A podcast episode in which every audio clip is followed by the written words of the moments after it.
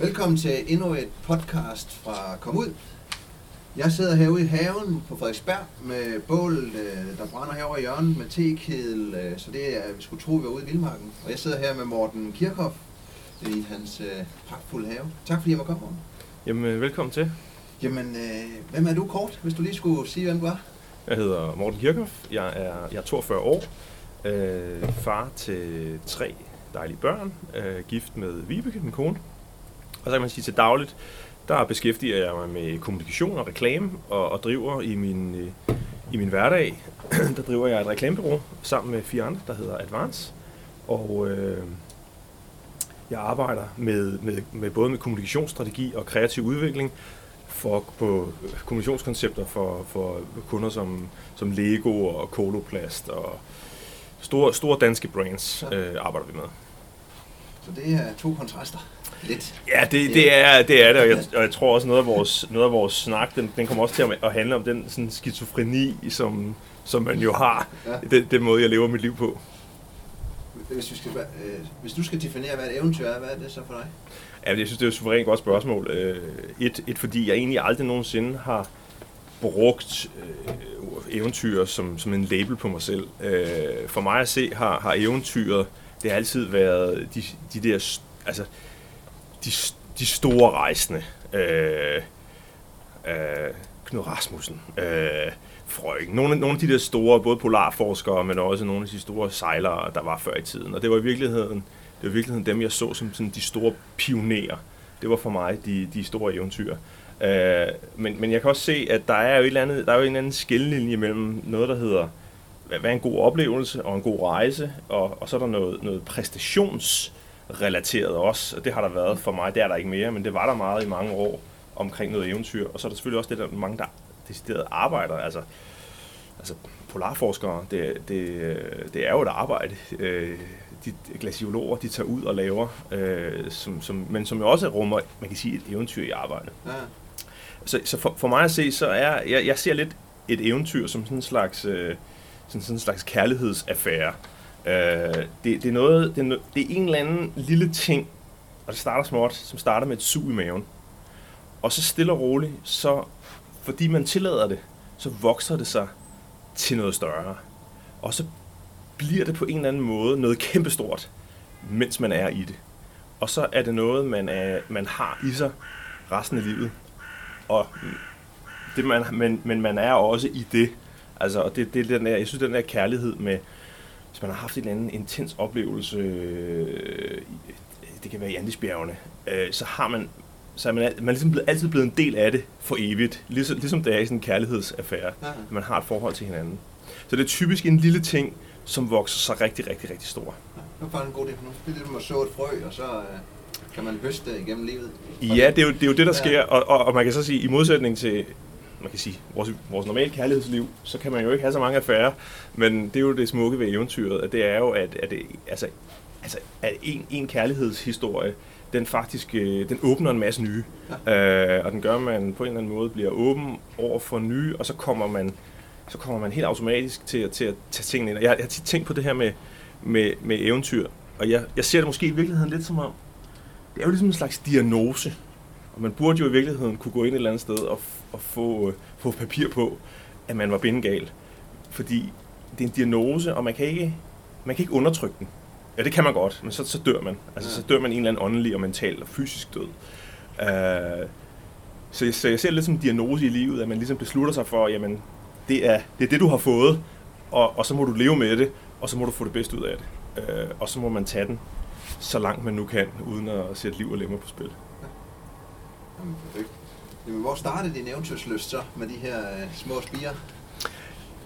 Altså, jeg, jeg, jeg, det, det er et rigtig godt spørgsmål. Der er, et, der er en helt klar milepæl i mit liv, da jeg er tretten år. Øh, fordi mine forældre, de spørger mig om... Og jeg, jeg voksede op i Allerød i et lille, lille parcelhus med en ligustahæk. Øh, selvfølgelig har vi rejst, en meget aktiv familie, rejst meget med de klassiske bilferier, men så spørger, spørger mine forældre, om jeg kunne, de har læst, øh, om at man kunne lave sådan et, noget udveksling, hvor man kunne tage ud en sommer, altså uden sine forældre alene, tage ned til et fremmed land og bo hos en familie, Og så sommeren efter ville det barn i den familie, som var jævnaldrende, komme op, og så lavede man sådan en kulturel udveksling. Og det, det, det, det uden sådan en større bekymring, så det kunne da være spændende. Og, og så sidenhen, så fandt jeg så ud af, at det faktisk var i Israel, det her tilbud, det galt. Så jeg var tretten år, øh, og der tog jeg afsted en sommer, øh, og fløj til, fløj til Haifa i, øh, i Israel. Og jeg er helt seriøst, jeg anede ikke, hvor Israel lå. Uh, jeg havde slet ikke... Når man er tretten år, så er ens verden ikke så stor. Uh, så jeg lander i treogfirs uh, i et land, som jo jamen, ligger i krig med Libanon, og øh, der er ballade hele vejen rundt om. Der kører, og jeg kan lige så tydeligt huske det, uh, altså, der kører jo tanks rundt i, gade, altså, i gaderne. Der er pigtråd, uh, der står militærfolk med usier på alle gadehjørner. Øh, og øh, allerede dengang var der jo også, øh, der var ikke de samme sådan slags, slags selvmordsaktioner, men der var jo angreb øh, på landet. Og vi kørte jo så, øh, så, og så, jamen, så landede jeg så her, og det var fuldstændig øh, granatschok for sådan en lille dreng. Jeg stod der med små dun på overlæben, jeg tror, jeg, jeg tror faktisk knap, der er jo kommet i puberteten endnu. Og så stod jeg der og skulle så bo i en hel sommer. Hos en, øh, hos en jødisk, øh, de var ikke ortodokse, men de var jødiske familie. Øh, og de skulle, der var så en dreng, det var sådan en del af det her udviklingsprogram, der var en dreng, som hed, som hed Rani. Øh, han viste sig så, jeg var tretten, og han viste sig så at være, jeg tror han var sytten eller atten, sønnen i, sønnen i familien. Og det var jo ligesom meningen, at vi skulle sådan være venner. Og det var selvfølgelig lidt svært, fordi der var så stor aldersforskel. Og jeg kan huske, han stod op om morgenen og barberede sig, og han havde hår på hele kroppen, og han var en kæmpe fyr. Og jeg var sådan en lille, lille bleg dansker. Men der boede jeg så en hel, en hel sommerferie, øh, var jeg så i Israel og levede med den her familie. Øh, de tog mig rundt i, øh, i Israel, øh, som man nu gør. Vi spiste i parkerne, og øh, jeg hørte om P L O og Hizbollah over middagsbordet. De konverserede med mig på engelsk, og jeg fattede ikke, hvad de snakkede om. Det var en det var en helt det var en helt intens oplevelse, og jeg har det stadigvæk. Det er jo jeg har slet ikke tænkt på hvor mange år siden. Det er jo det er jo snart tredive år siden. Der er stadigvæk hele dage fra den rejse, som jeg kan huske, fra hvordan det var vi stod op om morgenen og hvordan vi tog ned øh, oplevelserne i Jerusalem. Og det der er så sindssygt med, med Israel, og uden vi skal snakke mere om det, men det er jo at det var det var efter anden verdenskrig. otteogfyrre blev landet grundlagt. Så, så det, er jo et, det er jo et land, der jo ikke har, man kan sige, som, som land en historie. Men hvis man kigger, hvis man så ser på, hvad landet indeholder, ja, så, er historie, så er det jo arnestedet for, for, for, for vores religioner, og vi var på, Gol, vi var på Golgata, og vi var nede, vi var, vi var i Døde Hav, og vi var oppe at se, øh, vi var oppe at se øh, skyttegravene fra seksdagskrigen og sådan noget, og det var, øh, det var mega intenst hele den sommer. Og så året efter, så kom sønnen fra familien, han kom så op, og så boede han hos os øh, og så, hvordan vi levede i Skandinavien. Og, og det var virkelig... Øh, det var, for det første var det, det var første gang, jeg var afsted alene i lang tid. Ja. Øh, og det var også, det var også noget, der, der kom til at præge mig på mange måder, fordi det fik, det fik min, ny, min nysgerrighed. Og, altså, og på det, vi snakker om med, med kærligheden. Altså, jeg har altid haft en kærlighed for Israel. Øh, har været tilbage også mange gange. Øh, fordi øh, oplevelsen sad i mig og, og var så intens. Øh, og, og, og, det, og mange af dem, jeg lærte at kende dengang, har jeg jo så fundet her i, med Facebook.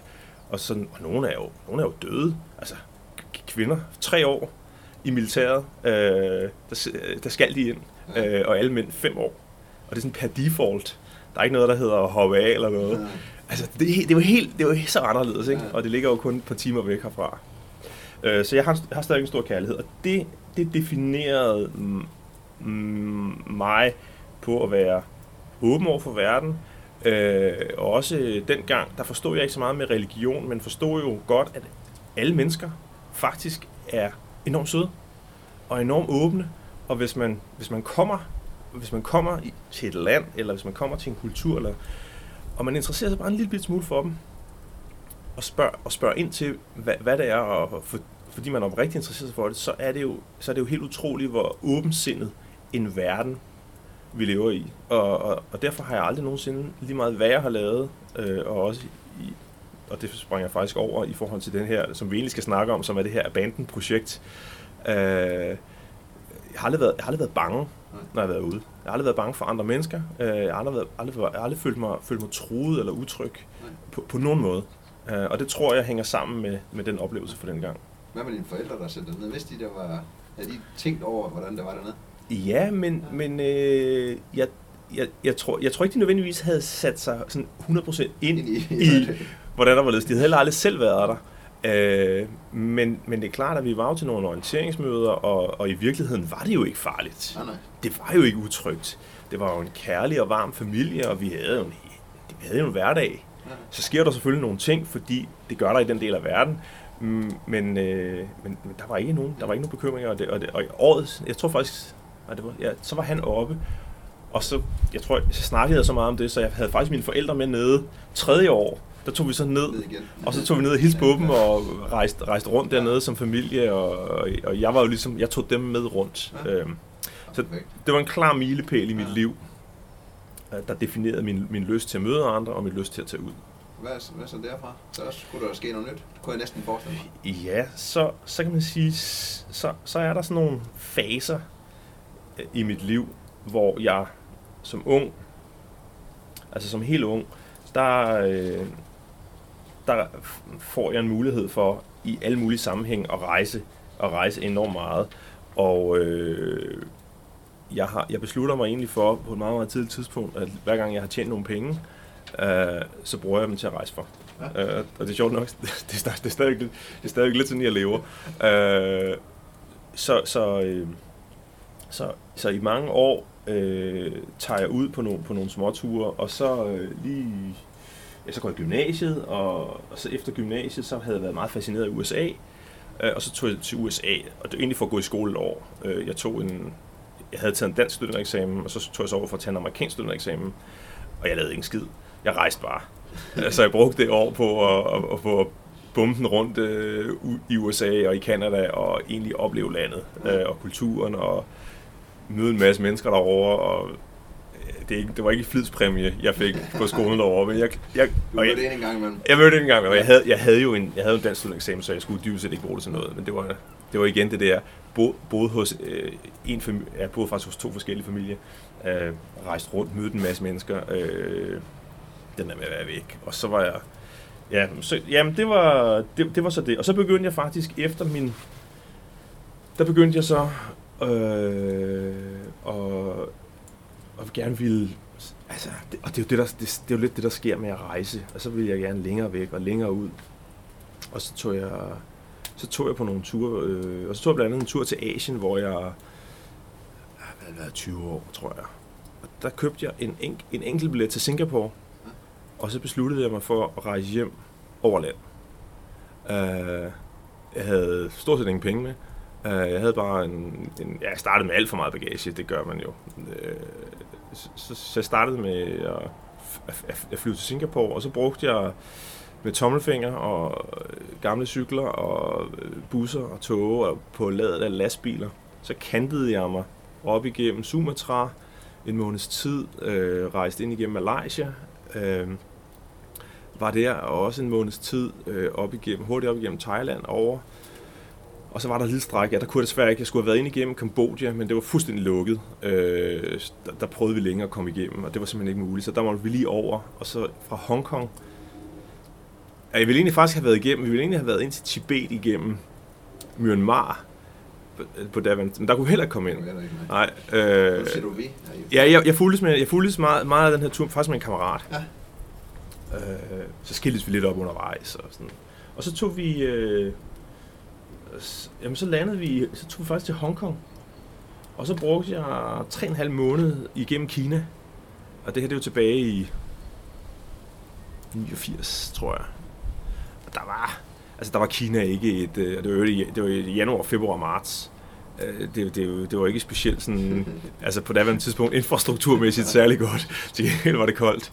Øh, og, og det, der var sjovt... Og det, men det er jo også... Og det synes jeg, det er også noget af det, man, man tager med sig, som, når man rejser meget. Det er jo... Tingene skal nok gå. Øh, da vi havde rejst i, i, i den del af Sydøstasien, der havde jeg faktisk stort set kun en lille bitte daypack tilbage. Alt grad havde vi droppet undervejs. Øh, og det var et par shorts og sådan. Og da man så står, i, øh, man så står på vej ind i Kina i, i, i, i januar måned, øh, øh, der havde vi, havde ikke, vi havde overhovedet noget tøj med. Men så fandt vi en... Øh, Der var jo ikke, ikke outdoor-butikker, som der er i dag alle steder. Så fandt vi sådan en, øh, i en lille landsby, så fandt vi sådan et sted, hvor de øh, flåede, øh, hvor de flåede øh, dunene af gæs til at lave dyner. Og så syede de også nogle, øh, sådan nogle uformelige jakker. Og så, så, fik vi, så købte vi så de der jakker, men de var jo til kinesere. Så, så de næste tre måneder, så rejste jeg i, i sådan en stumpejakke, der gik, der gik midt på armene, og i nogle lange bukser, der gik midt på knæene.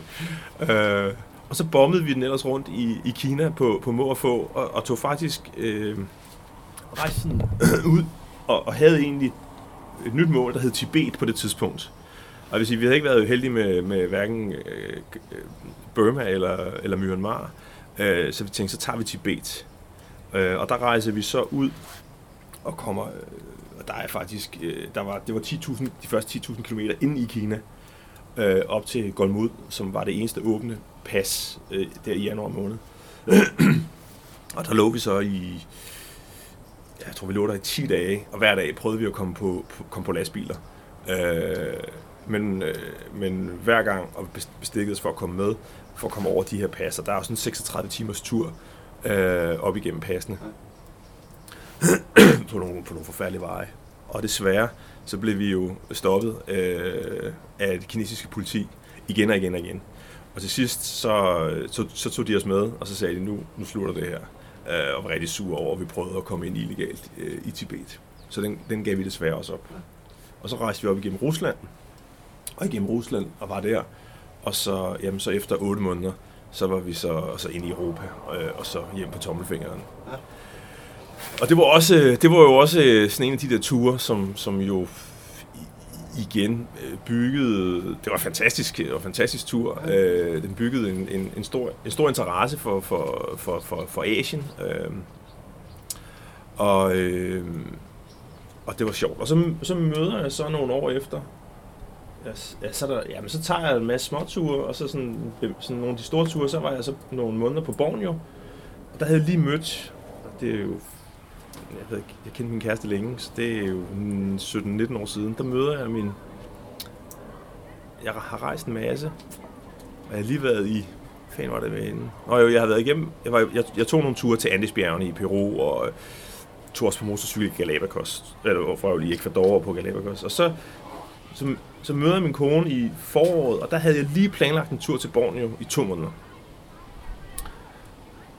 Og der, det var hen over en sommer. Og, og der, øh, der kan jeg huske, at øh, da jeg tog afsted, så tænkte jeg, ah, det var fandme, så var lige mødt en sød kæreste, og nu er jeg væk i to måneder. Og hun skulle til Grækenland med, med tre veninder hen over den sommer. Og det passede mig bare helt af helvede til, fordi jeg var egentlig glad for hende. Øh, og jeg ville gerne rejse, og jeg ville ikke blive hjemme, jeg ville ikke aflyse, og, og sådan, så jeg tog afsted, og så gik jeg rundt derude. Med total bundeanger og, og, og afsavn. Og så, der, så efter, efter fire uger, så, så, så, og der var tre dage til, hun skulle til Grækenland, så ringede jeg til hende, og så siger jeg til hende, prøv at høre her, øh, du, går ned, du går ned til min bank, øh, og så tager du nogle penge ud af min konto, og så køber du en billet, og så, så kommer du herud. Så skulle det være nu. Og så gik der tre dage, Øh, og så landede hun ude på øh, så landede hun ude på øh, ude på Borneo, hvor vi så, og det er jo sådan, det er sådan den næste fase i mit rejseliv. Øh, det var egentlig at at jeg fik en, man kan sige en ny rejsemarker øh, i i min kæreste. Øh, fordi hun egentlig var frisk på at tage, tage med på nogle ture. Og det var jamen så en måned sammen, hvor man ja, og jeg, der der kan jeg huske vi lå og det var første gang, vi lå og kastede op på hinanden. Det var på Mount Kinabalu, øh, med, hvor vi havde det. Jeg var, jeg var især mega syg. Jeg skulle lave sådan et topforsøg, øh, hvor man sådan, det er en knold, man kan gå op på. Øh, men, men simpelthen den der med at rejse rundt, og så havde vi en fantastisk oplevelse sammen. Og det gav jeg så blod på en masse andre rejser, fordi så året efter, der tog vi så til, øh, tog vi til Bolivia, og nu bliver det hurtigt sådan, og jeg skal nok se at komme frem til pointen. Uh, der tog vi så til, det var egentlig vores bryllup, der blev vi gift, og så tog vi på bryllupsrejse, hvor vi uh, tog til Andesbjergene uh, og Bolivia sammen, uh, og, og rejste rundt derude, også, også på må og få. Og man kan sige, det der kendetegner, ej, jeg, jeg kan lige gøre den historie færdig, fordi det var faktisk også en, en fantastisk oplevelse. Vi mødte nogle, øh, vi havde en kontakt til nogle øh, N G O'er, der var ude for I B I S, som er sådan en regnskovsorganisation, der arbejder med indianerne, og der havde vi så fået arrangeret, at vi faktisk kunne sejle ud og bo i et indianerreservat, hvor der normalt ikke kommer mennesker. Og, og, og, og man kan sige, rigtig mange, de tager på bryllupsrejse, så sidder de jo på Seychellerne eller et eller andet sted og, og nyder en palme, ikke? Og vi, vi sad på sådan en, øh, vi sad på sådan en olietønde med benzin øh, i en lille, en lille båd i atten timer og blev sejlet ud af Amazonas, mens der sad en, øh, en faktisk en, en, en stammefyr, han sad og røg smøger øh, om bagved, og vi sad egentlig bare og ventede på den der tønde med alt det der benzin, den skulle, den skulle gå i luften. Så vi fik ikke, det var egentlig meningen, vi skulle sove på turen, øh, og med krokodiller og træstammer og sådan noget. Og så var vi så ude, og vi boede i det indianerreservat, og levede faktisk sammen med dem, og øh, i noget, i, i noget, jeg tror en uge, hvor vi gik med ud og plukkede frugter og tilberedte mad og lærte, hvordan de byggede deres huse, og øh, det, det var en suveræn oplevelse, ja. Og tog, tog til bjergene og mountainbikede den der Death Road og lavede nogle super fede ting i, i Bolivia. Og så kommer der så en ny fase i mit liv, hvor jeg begynder at, jeg har altid været meget sportsaktiv og altid løbet meget og løbet en masse maraton, og så begynder jeg at få en interesse for adventure racing.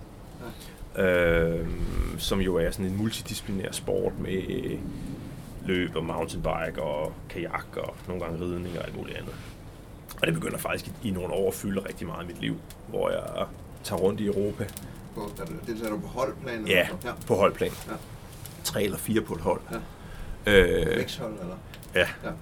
Det er helt klassisk. Helt klassisk. Ja. Eller enten en, enten en pige eller en mand over tres. Ja. Det er sådan lidt diskriminerende, men... Øh, Men, men sådan er det. Og det, det, det bruger jeg faktisk nogle, nogle år på, og det bringer mig også rundt selvfølgelig en masse i Europa, og det bringer mig faktisk også tilbage til Borneo, øh, hvor, hvor, vi, hvor jeg laver sådan et, øh, sammen med, med holdet, hvor vi laver, øh, sådan, hvor vi laver fem hundrede, sådan fem hundrede kilometer løb igennem, igennem Borneos jungle øh, i, i fem døgn, øh, non-stop. Og det, øh, og det, så det, det, den slags ting fylder meget i mit liv. Og så begynder jeg så at få børn. Og nu har jeg jo, som jeg sagde, tre børn. Øh, og vi beslutter os egentlig for, inden vi får børn, og der, der, der blander vi lidt blod på, og så siger vi, at vi lever jo et, vi lever jo et liv, vi lever et, vi lever et meget komfortabelt liv, og vi vil gerne give vores børn det, noget af det, vi selv synes om. Vi vil gerne give dem, give dem noget af verden. Så fra de er helt små, og så vil jeg sige, så er jeg mega inspireret også af Hjalte Tind, og den, den måde, de ligesom har levet deres liv på. Uh, meget mere ekstremt, kan man sige. Men så beslutter vi egentlig, at hvert år vil vi rejse en længere tur med vores børn. Og det er, når man kigger tilbage på mit liv, så har jeg været evig eneste år. Jeg har selvfølgelig været på en masse småture, men der har også været sådan en hovedtur af tre-fire ugers varighed. Og så, og så går vi simpelthen i gang med, med, med, med vores børn, øh, hvor, vi, øh, hvor vi så tager dem hvert år. Nu er der så kommet tre af dem, men så har vi haft dem på Sulawesi øh, i Indonesien, øh, rejst rundt derude, været på Palawan i, i Filippinerne, øh, været meget fascineret af Asien, øh, været på, været, var på Sri Lanka. Vi har også haft dem igennem Marokko. Øh, det, var så, det var dårlig timing, fordi det var lige da det arabiske forår bullerede, så det fungerede ikke rigtigt. Men, men tager dem, tager dem afsted på en tur, uden nogen form for komfort, uden nogen form for sikkerhed. Og måden, vi rejser på, det er, at vi har ingen, ingenting planlagt. Og det er sådan meget kendetegnende for den måde, jeg godt kan lide at rejse på, det er, at vi har nogle flybilletter, og vi har, vi har et hotel den første nat, eller den anden, første eller anden nat, til at afklimatisere. Og så har vi ikke noget. Så tager vi alt derefter, som det kommer til os. Og vi gør det fuldstændig i det tempo, som vi har lyst til. Det vil sige, at der er ikke noget, vi skal nå, der er ikke noget, der er booket. Vi har selvfølgelig sat os rigtig godt ind i, hvad er det for et land, vi rejser i, hvad er det for nogle, hvad er det for nogle steder, der kunne være spændende og, og selvfølgelig at opleve. Men i virkeligheden, så har vi intet andet. Og så lader vi os sådan drifte, og kommer man et eller andet sted, hvor der er fedt at være, så er vi der. Øh, tre, fire, fem, det kan være fjorten dage, det er sådan set op til os selv, og øh, ellers er det typisk tre dage, og så, man, så tager man videre med på et eller andet andet. Mm. Og det kan være på alle mulige måder. Det kan være, da vi for eksempel var i, øh, da vi var igennem øh, Kambodja, øh, der kom, det var det var meget sjovt, at der, der, vi var kommet til en by, og vi kunne simpelthen ikke komme videre, fordi vejene var, var så dårlige, som de var. Og så fik vi så to lokale på deres motorcykler, og der var børnene, de har været, jeg tror, de var to og fire på det andet tidspunkt, mine to drenge. Så tog vi, så tog vi en, øh, så tog vi en foran os, og så sad vi bag ved ham her, og så kørte vi på to motorcykler, hvor vi sad bag os med vores børn i midten, og så blev vi, så blev vi kørt afsted. Og så har vi sådan en præmis, det er sådan, det kommer nok ned til grej, det er noget, det er sådan, jeg går meget op i, det er præmissen, hvorpå man rejser, fordi man kan jo, man kan jo godt gøre det, man kan godt gøre det behageligt og alt muligt andet, men, men vi pakker i en rygsæk til os alle sammen. Til os alle sammen? Ja. Okay. Og det er klart, der er jo selvfølgelig nogle begrænsninger på, hvad man så kan have med. Ja. Uh, og i virkeligheden så får alle, de får sådan en lille, en lille skraldepose uh, til deres ting. Uh, men det er det, for vi skal være super mobile, vi skal uh, kunne flytte os, uh, vi skal kunne gå ind i en bus, vi skal kunne gå, gå ombord på et tog, vi skal kunne hoppe ind i en, hvis der kommer nogen, der kan køre os et eller andet sted hen, rygsækken på ladet, ind i bilen, ja. Ingenting. Ja. Uh, nu, er vi t- nu er vi tre børn. Så jeg, jeg har været sidste, sidste, sidste år, der var, der var vi på Sri Lanka, der var en lille smule presset med mængden af grej, fordi der var også noget med sutteflasker og blæer og sådan noget. Så der, var, der gik jeg lidt på kompromis. Men ellers det er simpelthen præmissen, det er, vi pakker alt, og vi pakker i én rygsæk. Ja. Uh, så bare ind og lege sig ind og sove, og hvor ellers yeah. så finder jeg det. Så finder man ud af det, og det er jo, man kan i hvert fald sige med, med det, jeg har oplevet både, både, i, både i Sydamerika og også i Asien, det er jo, at at lige meget hvor man kommer, og hvornår man kommer, så er der jo gæstfrie mennesker. Ja. Og der er altid nogen, der har plads, og der er altid, man kan altid låne en lille hytte, og selvom der ikke er plads, så får man næsten altid lov til, til alt muligt. Og det, der jo er fedt med at rejse med børn, når man tager dem derud, det er jo, at det er jo en, det er jo en, det er jo en døråbner. Altså, alle, alle vil jo snakke med en. Ja. Øh, Det vil de sikkert også, hvis man kommer på et eller andet fancy øh, beach resort. Øh, men, men når du er ude og kommer ud i de små samfund øh, og, og kommer rejsende med, med dine børn øh, på den måde, så, så er det, jo, det er jo helt utroligt, hvad der sker, når, når, når, når de ser de der børn. De er jo så søde, de er så åbne, og de er så kærlige. Ja, så bliver I hurtigt inviteret ind. Og så bliver man inviteret ind, ind, og man bliver jo man bliver vartet op, og altså det, jeg, jeg, synes, jeg synes, det er rigtig, rigtig, det er rigtig, rigtig dejligt. Det går selvfølgelig enormt langsomt, når man rejser med børn. Man kan jo ikke, man kan jo ikke sige, nu tager vi lige en, nu tager vi lige tolv timer i en bus øh, et eller andet sted hen. Altså det, det, det kan man simpelthen ikke, og man kan, de skal have deres, øh, nu, især når de er mindre, ikke? De, de, de har nogle sovetider, de skal have noget ordentligt mad, de skal have masser af vand, øh, der er en masse ting, de skal have en ren blæ, der er en masse ting, som, som, som skal være i orden. Men det gør jo selvfølgelig også, at man rent faktisk nogle gange kommer til at gøre tingene langsomt. Og når man gør tingene langsomt, så ser man også tingene på en lidt anderledes måde. Fordi så stopper man et sted, øh, så, så snakker man med nogen. Vi var, vi var strandet på, ja, vi var ikke strandet, det var helt bevidst, vi var sejlet ud på sådan en lille ø, der hed Tibet øh, i Malaysia. Og nede i bunden af den, øh, der havde vi fundet sådan en lille super dejlig sted, hvor vi lånte en lille hytte, vi boede i. Men der var ikke nogen veje på øen. Øh, og så, og det var der en af drengene, der var helt lille, og han, han havde sådan noget modermælkserstatning, og så lige pludselig går det op for mig, at vi simpelthen løbet tør for modermælkserstatning. Og så sidder vi derude på den der ø, og der er ikke nogen supermarked, der er ingenting, og han skal jo have noget at leve af. Han var, jeg tror han var otte måneder. Øh, og så, så, så det der med at gå ned, øh, gå, gå ned til fiskerne, øh, der, der, der ligger og kommer ind om morgenen, og så siger til dem, prøv at høre her, kan I se den her dåse, så står med sådan en dåse nand. Det er sådan noget til babyer og sådan noget. Det er de jo selvfølgelig med på. Er der ikke en af jer, der gider sejle til fastlandet? og og hente sådan en til mig. Så er der nogen. Ja, og, og så snakker man lidt, og du, jeg handler lidt. Og så, og så, jamen, så ser man jo de der, der sejler afsted. Ikke? Og så tolv timer senere, så kommer han selvfølgelig tilbage med noget, der, der så heldigvis er, er, er brugbart. Og det er jo sådan en oplevelse, man, man får som, man aldrig glemmer, øh, men, men som, som, som er små og sjov. Ja, ja. Står man lige lidt og tænker over det her. Ja, lige præcis. Ja, ja. Og så øh, kommer du jo stille og roligt frem til noget karriere også, kan jeg se. Så, så bygger du jo lidt fremad. Du begynder at læse noget reklame, inden børnene kommer til. Og ja, i den tid der, hvor, hvor vi... Fordi der er jo også et liv, der, der laver jeg... Jeg læser på Handelshøjskolen, jeg læser på Reklameskolen, øh, og begynder at arbejde med reklame. Øh, og det har jeg jo selvfølgelig gjort sideløbende de sidste mange år, og, og de, sidste, de sidste ti år, der har vi så bygget en, en reklamevirksomhed, der... Vi har halvtreds mand ansat, der, der arbejder med at lave kommunikationsløsninger. Oh, oh. Har det noget med dine rejser? Har du altid, altså, har du været interesseret i billeder? Har du, har du taget billeder på alle dine ture, eller har det været, har det bare været lommekamera eller hvad? Jeg har, jeg vil sige, jeg har, jeg har faktisk, da jeg, da jeg tog afsted til Israel helt oprindeligt, der, der lånte jeg sådan et lille Instamatic-kamera af mine forældre og tog lysbilleder. Og, og da jeg kom hjem og fik, fik fremkaldt det, og sad og så i mørket, fik, fik genkaldt de oplevelser, jeg havde haft. Ja. Der kunne jeg se styrken, uh, poweren i, i, i, i billeder, og det der med at huske og have. Jeg, jeg, har også, jeg skrev også dagbøger, uh, ikke så meget mere, men gjorde det altid, når jeg rejste.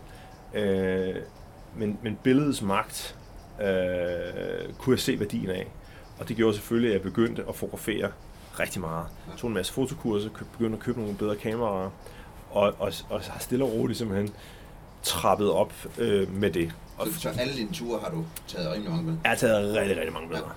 Ja. Og jeg har, jeg har kasser ja. med negativer og lysbilleder ja. øh, stående i kælderen. Så det, det drejer du også lidt over mod reklamen, eller var det tilfældighed? Eller ja, mm, altså jeg vil sige, det, reklamen starter egentlig med, at jeg har i min ungdom en, en heftig fløjt med graffiti-miljøet.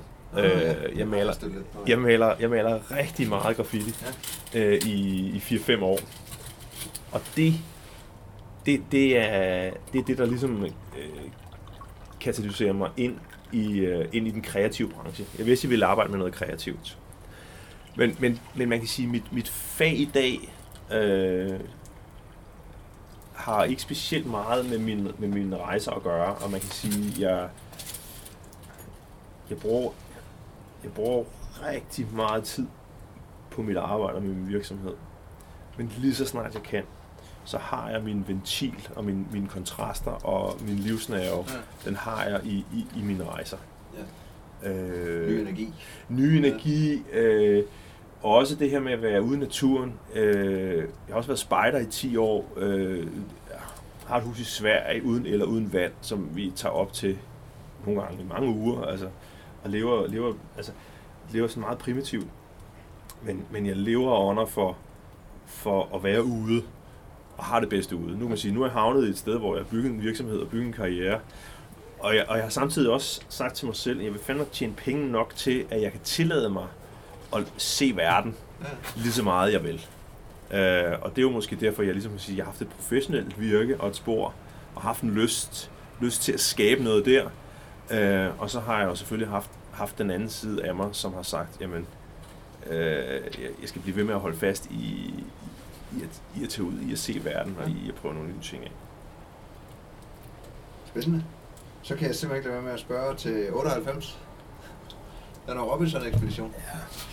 Det var jo fascinationen af, det var fascinationen af, øh, jeg blev egentlig tændt på historien om, om at kunne overleve på en øde ø. Ja. Det var jeg ikke i tvivl om.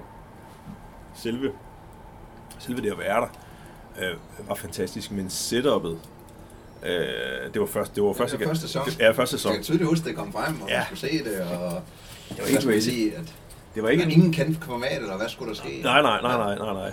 Øh, jeg synes ikke, jeg synes ikke, det var, altså programmet, altså. Oplevelsen er selvfølgelig en ting, men, men, men det der jo er i det, når man, la- når man laver sådan noget, det er jo, det er jo et setup, ja. Og det er jo, vi skulle ikke, altså selvfølgelig skal man overleve, Men det er jo også sådan, at, at når der så skal duelleres som et eller andet, så sørger, så sørger holdet selvfølgelig, kameraholdet selvfølgelig for, at man har, sukker, øh, man har sukkerniveauet oppe, ja. øh, sådan at der er overskud til at skændes og, og, og hakke af hinanden og alt det der. Det var øh, bare at tænke om mad. Det, det var, det var, øh, altså, det var på mange måder... Øh, altså, Det var, det, var, det var sjovt at prøve og sådan noget, men det var slet ikke, det var, det var, det var jo plastik, og det er jo, det er jo setup, og det er kulisser, og der er jo firs mennesker, der arbejder ja, rundt om på sådan en produktion og sådan noget. Så, så, så jeg, jeg vil sige, jeg, jeg, jeg, jeg, tog det, jeg, jeg tog det for, hvad det var, men jeg kunne også godt mærke, mens jeg var der, og her, altså...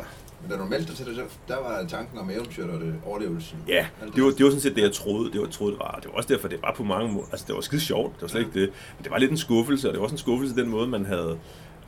Man havde, og der burde jeg jo have været klogere, øh, syvogtyve eller sådan noget, men jeg burde jo have været klogere og, og, og tænke på, at det her der var T V tre, og det var underholdning.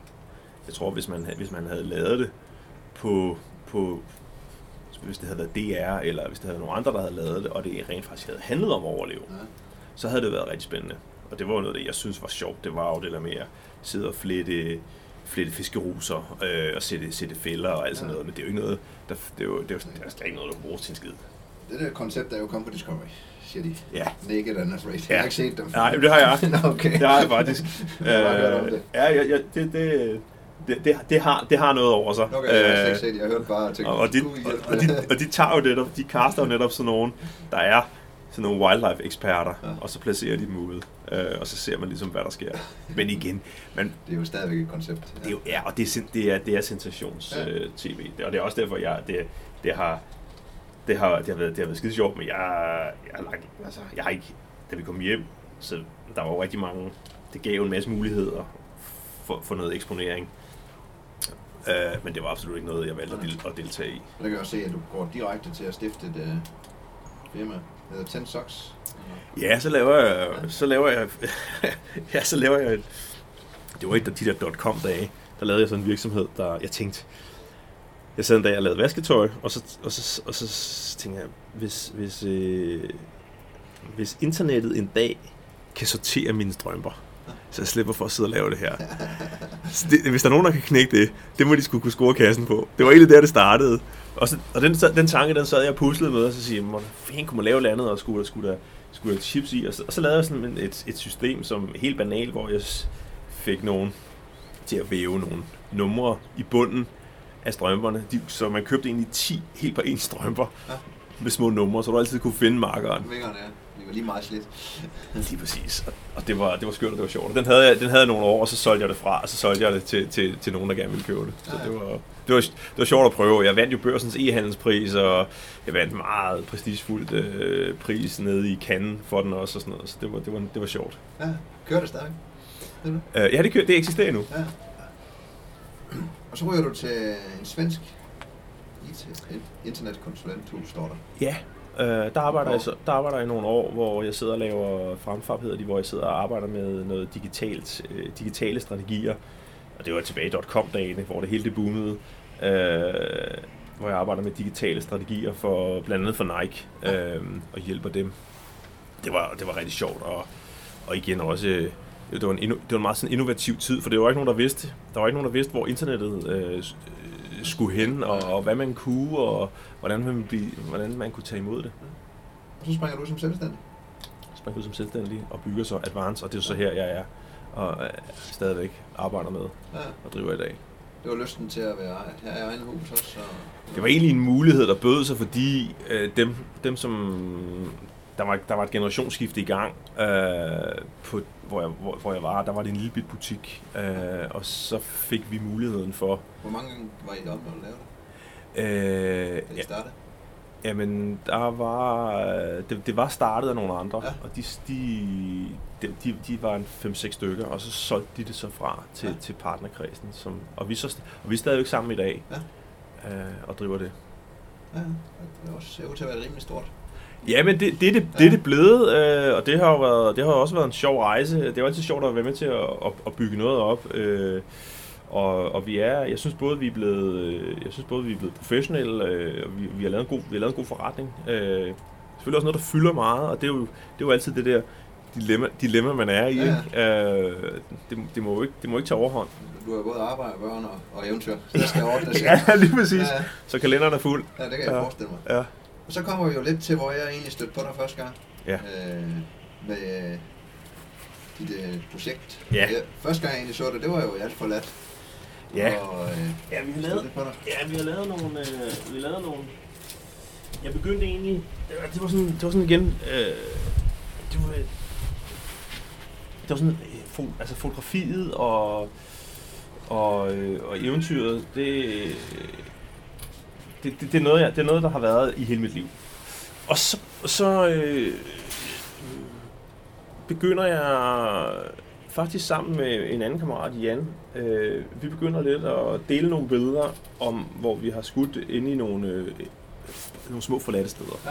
Det er helt tilfældigt, at, at den her snak, den opstår. Og Jan, hvor, hvor, hvor stammer han fra? Jan, han er, gammel, han er også gammel graffitimaler, ja. Så ham kender fra graffitimiljøet. Så I er vokset op sammen? Så vi er vokset ja. op sammen, og så har der været nogle år, hvor vi så ikke har haft så meget med hinanden at gøre, øh, men har selvfølgelig haft nogle, øh, nogle snigerture øh, tilbage i tiden. Og det, der også er sjovt med, med graffitien, det er jo, at der har vi jo bevæget os, og det kan jeg se nu, der har vi bevæget os på en masse gamle forladte fabrikker. Ja. Det er, hvis man er god til at male graffiti, så skal man have sted at øve sig. Og der er det tit, når, ting, når fabrikker bliver nedlagt, så rykker graffitimalerne ind som det første.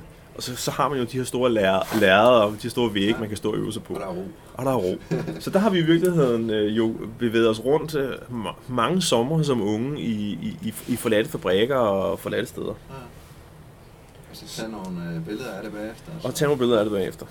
Og, og, øh, og jeg har selv haft igennem hele mit liv, der har jeg haft sådan en, en nysgerrighed, og det kan jeg også huske som knægt, øh, når, der var, når der stod tomme sommerhuse. Jeg elskede at gå ind i dem. Jeg elskede at gå ind og, og, og ligesom øh, have den der følelse af at, at være sådan en flue på væggen i en tidslomme, der, der har stået stille.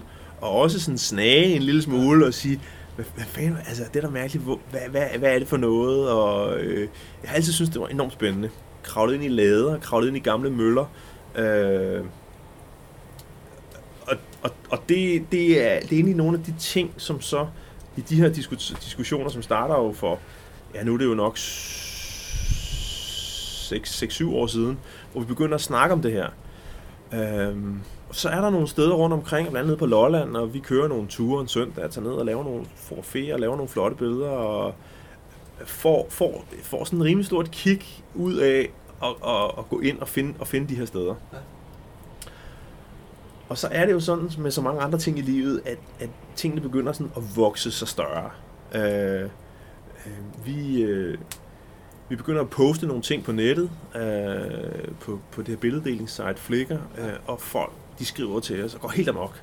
Hvor er det her, og hvad var det vildt, og hvor, hvorfor er det? Og det der jo er, det der jo er så stærkt med, med, med, med nogle af de billeder, som vi selvfølgelig er blevet ved med at lave, det er jo den der følelse af, at, at på et eller andet tidspunkt, så er der nogle mennesker, der har været der, og så er de bare gået ud, og så lader alt stå.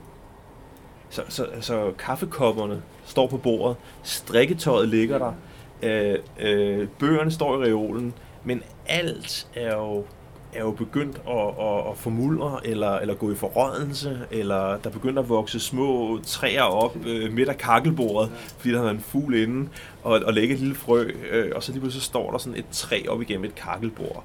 Øh, og det, det begynder sådan øh, stille og roligt at, at gribe om sig, og vi får lavet nogle gode billeder, og, og så er der nogen, der siger, sådan nogen, der siger, I, I burde sgu da... I burde sgu da lave, øh, I burde sgu da lave en bog om det der. Øh, eller lave nogle udstillinger eller et eller andet. Og det var, der havde vi egentlig ikke tænkt, tænkt så meget over det før. Det var et hyggeprojekt. Ja, det var sådan lidt et, ja. et hyggeprojekt, øh, som jo, som jo var, var, var, var godt at afbrække. Øh, og det var også muligheden for at så tage til Sverige med sit telt øh, og, og ligge et sted. Og så besøge nogle, nogle forladte gårde, og så komme hjem igen. Og så... Øh, Og, og så, så, så ved et tilfælde løber jeg så på en forlægger og siger, at jeg sidder med det her projekt, øh, må vi vise dig det, og så viser vi hende det, og så siger hun bare, det er fantastisk, øh, lad os lave en bog. Og så, og så, starter, så, og så, så, og så starter vores egen sådan, på at sige, okay, hvis hun har lyst til at lave en bog, og vi synes, det er spændende, det, det er og, og så altså, der havde vi så lavet en masse research på nogle steder rundt omkring i verden, som vi vidste stod der. Og så sagde jeg, prøv at høre, nu pakker vi vores soveposer, og, og så tager vi afsted.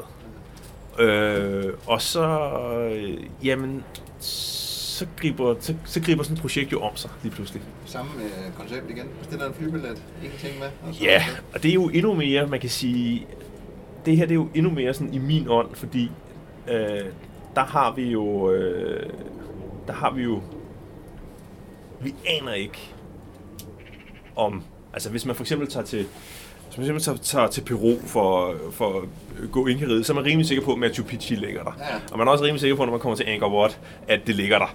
Øh, i, i, I det her tilfælde, så, så hører man om øh, via en eller anden tråd et eller andet sted på nettet, om et eller andet, måske et slot i Frankrig, som er blevet forladt. Men fra at man så finder ud af, hvor det ligger, om det er forladt, alt muligt andet, til man så kommer afsted og kommer derned og kommer ind. Der kan ske tusind ting. Øh, og der er så stor usikkerhed på det her, at, at, at det faktisk gør det enormt sådan, stimulerende at rejse, fordi vi, vi ved selvfølgelig godt, hvad vi, hvad vi vil finde, og hvad vi vil jagte, men vi aner ikke, om det kan lade sig gøre.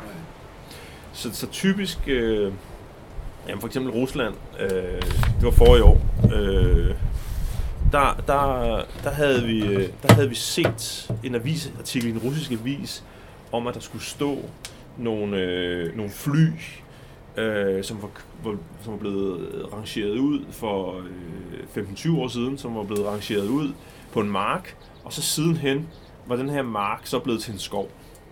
Så de her fly skulle efter sigende stå inde i en skov, hvor der simpelthen bare vokser træer op, og så står de der fly imellem, imellem træerne. Så øjet kan ikke forstå, at de står der. Nej, lige præcis. Og det var sådan, det var sådan en historie, det kunne fandme være sjovt at finde og sådan noget. Ikke? Og, så, og så, så pakker vi, så pakker vi en, en rygsæk, og her der snakker vi virkelig mobilitet, fordi vi har selvfølgelig meget kameragrej med, men, men kun hvad vi kan bære. Vi har ikke lys, vi har ikke med stativer, vi har vores gode kameraer og vores objektiver med. Og så har vi en sovepose, og så har vi en lille smule mad, og øh, ikke noget tøj, ikke, ikke, ingenting. Øh, Og så, og så er det bare, fordi vi, skal jo, vi, vi ved jo ikke, hvad der er. Og, og måden... Øh, ja, og i det her tilfælde, kan man så sige, i, i, i Rusland, der... Øh, vi finder aldrig det her sted. Og vi ligger og kører rundt i dagevis, og vi er to hundrede kilometer nord fra Moskva, og det er frostvejr, og alt muligt andet. Men så, så kører vi igennem nogle små byer, og så kan vi så se, der er... Så kan vi så se, den her, den ser sådan lidt... lidt, lidt, lidt altså, lidt, for, lidt forladt ud, den her by. Og så viser det sig så, at øh, det, er den, det er den også. Der bor selvfølgelig stadigvæk en masse mennesker i nogle af husene, men der er et hospital. Der står et helt hospital, der er forladt. Og så, øh, og så er det jo noget med, øh, og så prøve at finde, kan man komme ind på det her hospital, uden at blive opdaget. Og det er jo en stor del af det her game, det er jo at, at finde stederne, øh, og de unikke steder, de er jo ikke...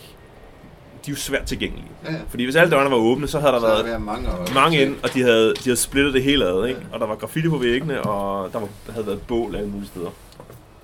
Så det her, det, det her det er jo også... Øh, der, der, der, der kommer vi så ind af et vindue på første salen, øh, og går rundt inde på et russisk hospital, der har stået tomt i femten år. Hele nederste etage er pladet op. Øh, og derinde, der står alt inventar. Kuvøser, øh, røntgenapparater, patientjournaler, der hænger i arkiver. Øh, der er sådan nogle døre med noget radioaktivt, øh, som, så er blevet, som så er blevet fjernet. Der står en intakt tandlægeklinik. Øh, der, der er hele, hele, deres, hele deres store køkken, øh, hvor der jo står sådan en stor farsmaskine, der er koblet op til et badekar. Der så meget makabert ud. Øh, alt står der bare, og det stod i femten år. Og der ligger piller i skabene, og der ligger kanyler, og der ligger medicin, receptblokke, der ligger øh, personal-I D. Og der bruger vi så en hel dag, og nogle gange flere dage, på at gå på opdagelse inden i de her, i de her tidslommer. Ja. Øh, og øh, jamen, det har jo så, jamen, der har jo så været afsted sytten, nitten, tyve gange på sådan nogle ture i... Jeg har været et par gange i Belgien, øh, her Rusland, øh, Estland, øh, Japan, øh, og Kina, øh, tager nogle af de der ture. Og man kan sige, det er jo ikke ekspeditionsture som sådan, men det er noget, der bliver planlagt. Og vi, vi, vi planlægger det egentlig sådan, prøver at gøre det sådan med lidt mil- militær præcision. Øh, fordi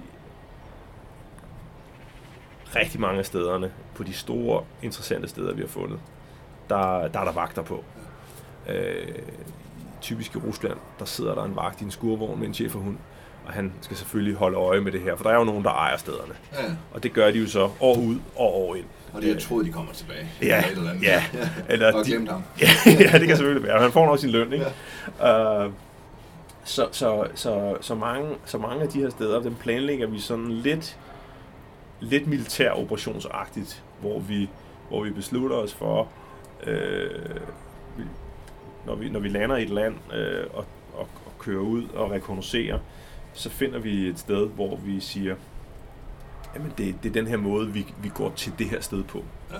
Ja. Øh, og så pakker vi vores grej og vores hættehuer, og så øh, om natten, så finder vi et, et hul i hegnet et eller andet sted, og så, så sniger vi os så ind til, til de her bygninger. Og, og nogle gange er det jo, det er jo især de store industribygninger, øh, de store kirker, de store slotte, som, som er rigtig fascinerende at finde.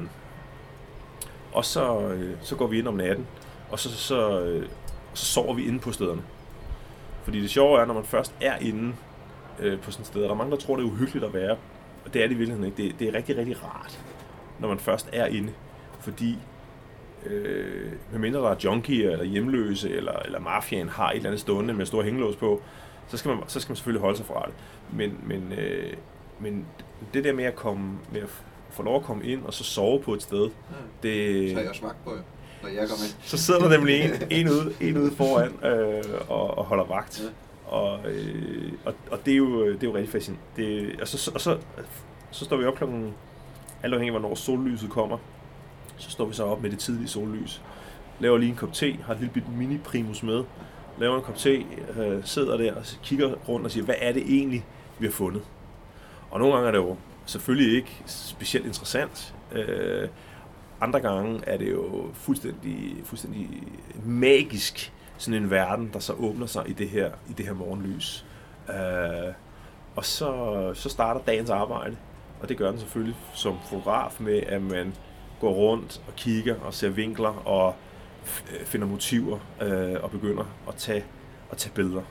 Er det, er det meget sparring, eller tager I hver jeres billeder sådan lidt, eller, eller går jeg til, hej, kom her, eller hvordan gør vi det her? Eller? Jamen, vi har lidt, vi har lidt øh, man kan sige gennem årene, at tingene selvfølgelig kommer til at ligne hinanden mere og mere. Øh, øh, jeg havde, øh, jeg havde i starten, der havde jeg meget, der, der var jeg meget fascineret af de små ting. Jeg, jeg synes nogle gange, at de store historier lå i de små ting. For simpelthen hvad, hvad et billede af en orange pille på et muggenbord. Øh, man skal selvfølgelig kende konteksten, at man er på et russisk hospital, men jeg tænker, jeg synes nogle gange den der med, at der er jo nogen, der har lagt den der. Ja, ja. Der er jo nogen, der, der lige præcis, ja, ikke? Eller, eller, eller ja. der, der er jo, på, på en eller anden måde er der nogen, der har, eller, eller, eller det her øh, glas med et gebis i, øh, der står på et natbord. Altså, altså der er jo en, på et eller andet tidspunkt er der jo en dame, der har gjort sådan her, og så har hun lagt. Ja. Og så kan man se, hvordan kalken sådan, har lavet streger, fordi i løbet af fjorten dage eller en måned, er det der glas jo fordampet. Mm. Øh, og så, men det, der, det står der jo så, og det har så stået fem, ti, syv, et eller andet antal år. Ikke? Og der, der, der synes jeg tit, at der var en, i de der nære billeder nogle, nogle gode fortællinger. Øh, og så, Jan han arbejdede meget med de store kontekstbilleder. Mm. I dag der er det fuldstændig på kryds og tværs, hvor vi ligesom siger,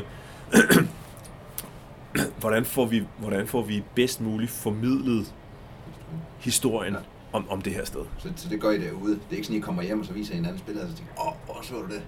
Og, øh, nej, det, det, det sker jo også nogle ja, gange, fordi man, ja, ender, man, ender, man ender jo med at tage tusind billeder ja. af alt muligt. Øh, og det kan jo, og nogle gange, så tror man også, man har lavet et, et perleskud af et eller andet, og man tænker, åh, kæft, hvor flot. Og i virkeligheden er det noget andet, der faktisk er interessant. Ja. Det, det, der jo, det, der er jo vigtigt, når man laver det, det er jo, at man har, at, at, at pulsen er nede, så man kan koncentrere sig om arbejdet, ja. så man rent faktisk får nogle gode billeder i, i kassen. Ja, jeg tror på til at gå rundt og kigge. Ja, og tiden er til det, og, og, og, og, og meget, meget af tiden går jo på i virkeligheden også, og det er, det er måske noget af det, vi begyndte på mere og mere, det er virkeligheden, og så tage stedet ind og prøve at forstå stedet. Ja. Og sige, hvad, hvad, hvad, hvad er det her? Ja. Altså, hvad er det? Og der er jo en historie. Der er, der er jo en historie, altså, og det er jo det, der er så, det er jo det, det er det, jeg elsker ved de her steder, og det er lige meget, hvor jeg kommer ind. Om det er en gammel mølle, eller det er et hus på Lolland, eller det er et kæmpe slot i Italien, øh, eller det er en forlystelsespark i Japan. Når jeg kommer ind, så starter der to film. Der starter, der starter selvfølgelig filmen, der hedder jeg skal forstå det her, jeg skal, jeg skal læse det og sådan noget. Men der starter også en film, hvor der, hvor der på en eller anden måde er mennesker med. Fordi når man går i en forladt forlystelsespark, så kan man jo se de her børn for sig, der løber rundt med balloner og candy flush og sådan noget. De er der ikke, og der er helt stille, og der er bemærkelsesværdigt stille. Men man kan, jo, man kan jo fornemme, hvordan det har været. Vi kender jo lydene af hui og hej og af duft, duften af popcorn og alt det der. Så hele den her film, den kører. Og ligesom når man står på en fabrikshal, eller man kommer ind i et, en gammel, en gammel industri, øh, tysk, tysk industrihal, øh, hvor man så kan se, at der er, en, øh, der er sådan en stort, øh, st- stor hal, hvor de har stået og produceret nogle, nogle, det kan være nogle bilkomponenter eller et eller andet andet. Og så er der sådan en, en glasgang op, og så er der sådan en bestyrelseslokale. Og så kommer man derop, og så kan man så se kaffekopperne og dokumentmapperne, der ligger på bordet. Og der starter den her film med at sige, at her har der siddet en bestyrelse og drukket kaffe og kigget på papirerne fra banken. Og så har de sagt, vi skal lukke. Ja. Og så er de drukket ud og sat kopperne. Så er de gået hen ad den her svalegang og stillet sig på et rapport og annonceret over for arbejderne, nu skal I høre, situationen er sådan, vi lukker. Og så har folk jo taget deres private ting og sådan noget, men der hænger jo stadigvæk ting på samlebåndene. Øh, Simpelthen lukket i produktionen. Ja, det er simpelthen lukket midt i, midt i, ja. midt i produktionen øh, øh, på et bryggeri øh, nede i Belgien. Øh, der, der ude øh, kæmpe, kæmpe lager. Der stod alle deres opskriftsmapper. Det var selvfølgelig noget, de havde fået digitaliseret ja. øh, sådan op igennem firserne og halvfemserne, eller affotograferet og sådan noget, men alle de gamle, originale mapper, de der brygmestre, der har stået og skrevet, hvad de har gjort, og hvordan de har drejet på kæden og sådan noget. De der mapper, og det er klart, når man står med sådan en mappe i hånden, så hopper man jo lige tyve til femogtyve år tilbage, og så kan man se ham i hans i hans brune i hans brune sådan øh, drej, hvad hedder sådan en øh... lederforklæde. Ja, lige præcis, ja. Ikke? Stå der med sit termometer og, og ja. man kan dufte, man kan man kan dufte humlen og og, og bryggen. Øh, og, og, og så er der jo en og, og sådan er det jo nogle gange. Så er der sådan meget sådan det er meget sådan det er meget sanselige oplevelser. Og det er det jo også, hvis man er, ligesom når vi sidder ude, nu, nu er der røg, og der er fugt, og der er duft og sådan noget. Det er jo på mange måder en, en sanselig oplevelse. Men det er der jo også, når man er inde sådan nogle steder, fordi over, overfladestrukturer på, på gamle gelændre, og så går ned på et, et eller andet, på et stort slot, og så går man på det her gelænder. Der har jo gået, siden sekstenhundredetallet, har der jo gået royale mennesker, og de har jo gået og kørt hånden ned ad det her gelænder, og kommet ned og åbnet døren og ind til balsalen. Og nu er det sådan, dengang har der jo duftet af, af prokt og pragt, og nu dufter der jo af, af mug og skimmel øh, og rust. Øh, og det er sådan nogle, det er sådan, det er sådan stærke, stærke og rød, rødenskaber også tit. Sådan nogle stærke sanseindtryk, man får, når man, når man står inde på stederne. Det er også en stor undren om, hvordan katten kan det blive forladt, ikke? Altså, hvis det er en perle af en eller anden art, eller...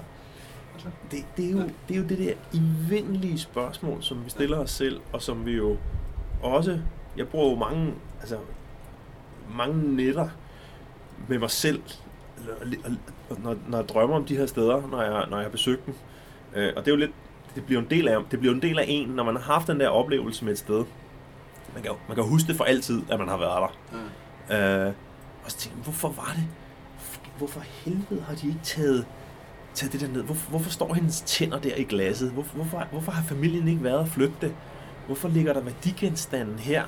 Øh, jeg har lige været i Belgien øh, for, for et par uger siden. Og forgruffet en masse huse indvendigt. Og, og, og, og det, der, det, der, det, der var så besynderligt, og det er, at stort set alle billeder, jeg har fra alle husene, der hænger der krucifixer.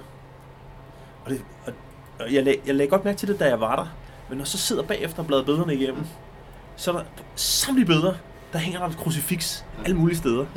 Og det er jo selvfølgelig, fordi de har jo, de, de, de, de, mange af dem er jo, er jo katolske, og det er der en grund til. Men der er det, jeg tænker også, hvis man har den der hvis man har den der religion, og man har den der respekt for noget, for noget større, hvorfor er det så, at lige præcis alle de religiøse ornamenter hænger tilbage? Ja. Jeg tror, der var nogen, der havde taget det. Ja, ja. Og så er der, så er der måske nogle værdigenstande og sådan noget, der er væk, og alt muligt andet, ikke? Men, men, men det hænger der bare over det hele.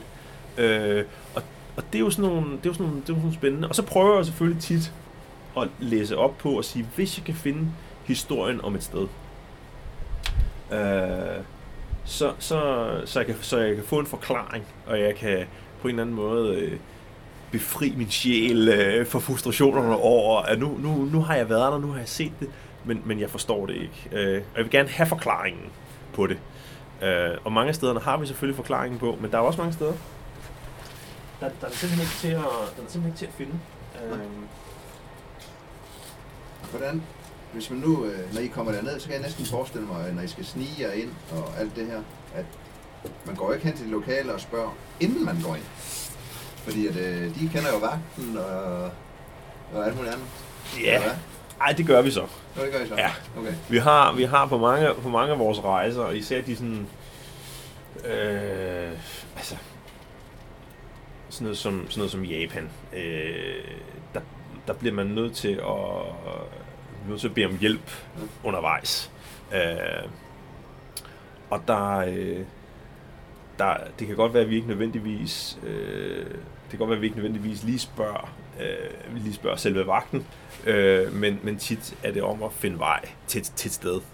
Eller, og nogle gange er det jo også baseret på et eller andet rygte, vi har hørt om, at der skulle være et eller andet i det her område. Måske skal vi have koordinaterne på det. Og så kører vi ind til, til, til, til, til en by, og så prøver vi at finde nogen, som, som vi kan... Jeg havde meget sjovt, vi var, vi var i Frankrig, og vi ledte efter nogle, nogle slotter, vi kunne simpelthen ikke, vi kunne simpelthen ikke finde dem. Og så står vi inde i, kører vi ind i sådan en lille bitte landsby, og så kommer der en gut hen. Øh, ja, vi står sådan og fumler, og vi har nogle kort, og vi har, vores, vi har sådan nogle, vi kalder det en spotbog, med sådan en, egentlig en drejebog for... hvad vi skal, hvad vi skal. Og så, og så kommer der, så kommer der en gut hen og siger hej til os.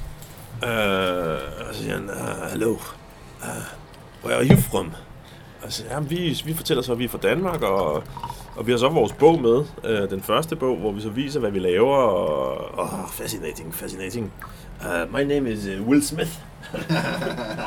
Nå, for helvede. Det var interessant. Uh, Og så, ham her, ham, han, han er sådan en, en falderet, han er faktisk hollænder, og han hedder Will Smith, øh, bare ikke stadig på den samme måde. Han er, han, han er så sådan en lidt falderet kunstner, der har havnet den her lille franske flække. Og han, øh, han går, vi står i en supermarked, og han siger, jamen jeg kan vise jer noget. Han skal lige hen og have en flaske rødvin, som han så får trukket op. Han får simpelthen trukket sin rødvin op i kassen, og går ud af døren med en åben flaske rødvin, og vi går med. Ham tager vi med på tur. Han, han, han tager med bilen, og han tænder en smøg, og så skal vi lige hen og køre hen, og så skal vi se noget af hans kunst, hvor han har lavet sådan noget pile, helt forfærdelig pileflet, og møde hans kone, og vi bliver inviteret indenfor, og så får vi jo egentlig sådan en meget sådan, rigtig, rigtig sjov oplevelse, og, og, og hvor vi så tager, tager ham med, og han kører så hen, og det er noget helt andet, men han kender sig et sted øh, inde i en slugt, hvor der er nogen, der har bygget et hotel ind i en klippe, som er forladt. Og det har vi aldrig hørt om. Men han forstod, hvad der var, vi ville, ja. øh, og, ham havde vi, og han sad der og røg smøg ind i bilen, og, og, og, drak, og drak sin rødvin, og, og fortalte sin historie, og, og, og så for at gøre en lang historie kort, så er, er han så med derinde, og øh, vi, får, vi får det vi får ferie, og vi snakker om stedet, og prøver at forstå det, og det er rigtig, rigtig sjovt, og sådan noget, og så skal vi så køre ham afsted, så spørger vi, om vi skal køre ham tilbage til hans kæreste, og den landsby, vi havde mødt ham. Jamen, han, han skulle ned til en anden by, fordi der havde han elskerinden, og vi ville køre, og vi ville køre ham dernede. Og der havde han lige noget af bælflaske rødvin og, og ryge tyve galois. Så sådan nogle, så sådan nogle oplevelser kommer jo oveni, øh, så det ikke er... Men det er klart, at når vi så er på stederne, der er det uden, der er det uden nogen lokale. I, øh, har I haft nogle steder, hvor I så ikke lykkes at komme ind? Masser. Masser. Hvor Masser. Vagterne har været for gode? Ja. Masser af steder. Så det var en stor nedtur... Øh. Tilbage. Ja, men, men det er jo også, altså det er faktisk meget sjovt, fordi der, det var på, øh, det var på Sri Lanka, der var jeg så nede, der var nede og rejse rundt med min familie, så det var anden sammenhæng, men jeg har selvfølgelig mit kamera med, så, så, øh, så har jeg set, der står et kæmpe hotel, som vi har passeret, øh, og så nogle dage efter, så vælger jeg, så, så rejser jeg op til det, og tager lige et par dage væk fra familien, øh, og, og, rejser, og rejser ud for at fotografere. Og der, der er så det her hotel, der er fyldt med vagter, øh, ude foran. Men jeg finder en vej ind, om bagved, bruger nogle timer på at komme ind, og sådan noget. Og det, det er sådan en dag, det blæser meget. Så, så, helt, så, så, ja, så når jeg er derinde, og det er også det der med, med det sensoriske i de der steder, mange steder har også lyde, og man er lidt alert, når man går ind de her steder. Og der er sådan en masse, jeg, jeg, jeg, jeg går rundt derinde og fotograferer det, og tingene står sådan og blaffer, og jeg kan høre de der døre, der står, der står og slår. Og så på tidspunkt, så kan jeg høre en af dørene, så, så, slår, så, så slår den ikke mere. Så, og så bider jeg mærke i, om det må holde op med at blæse. Men så begynder den igen. Så tænker jeg, om det er fint. Og så står jeg og fotograferer, og så lige pludselig, så kan jeg godt mærke, det er da ikke godt. Så vender jeg mig rundt, og så står de en halv meter fra mig, så står der to helt mørke indere i sådan, noget, i sådan nogle kaki, og holder og tager sig til siden, øh, og står der og peger på mig. Og der står jeg på fjerde sal på et forladt hotel midt på Sri Lanka, og jeg ved godt, jeg ikke må være der. Og, og, og, og, de, og de taler jo selvfølgelig ikke engelsk, men, øh, men der får jeg jo så...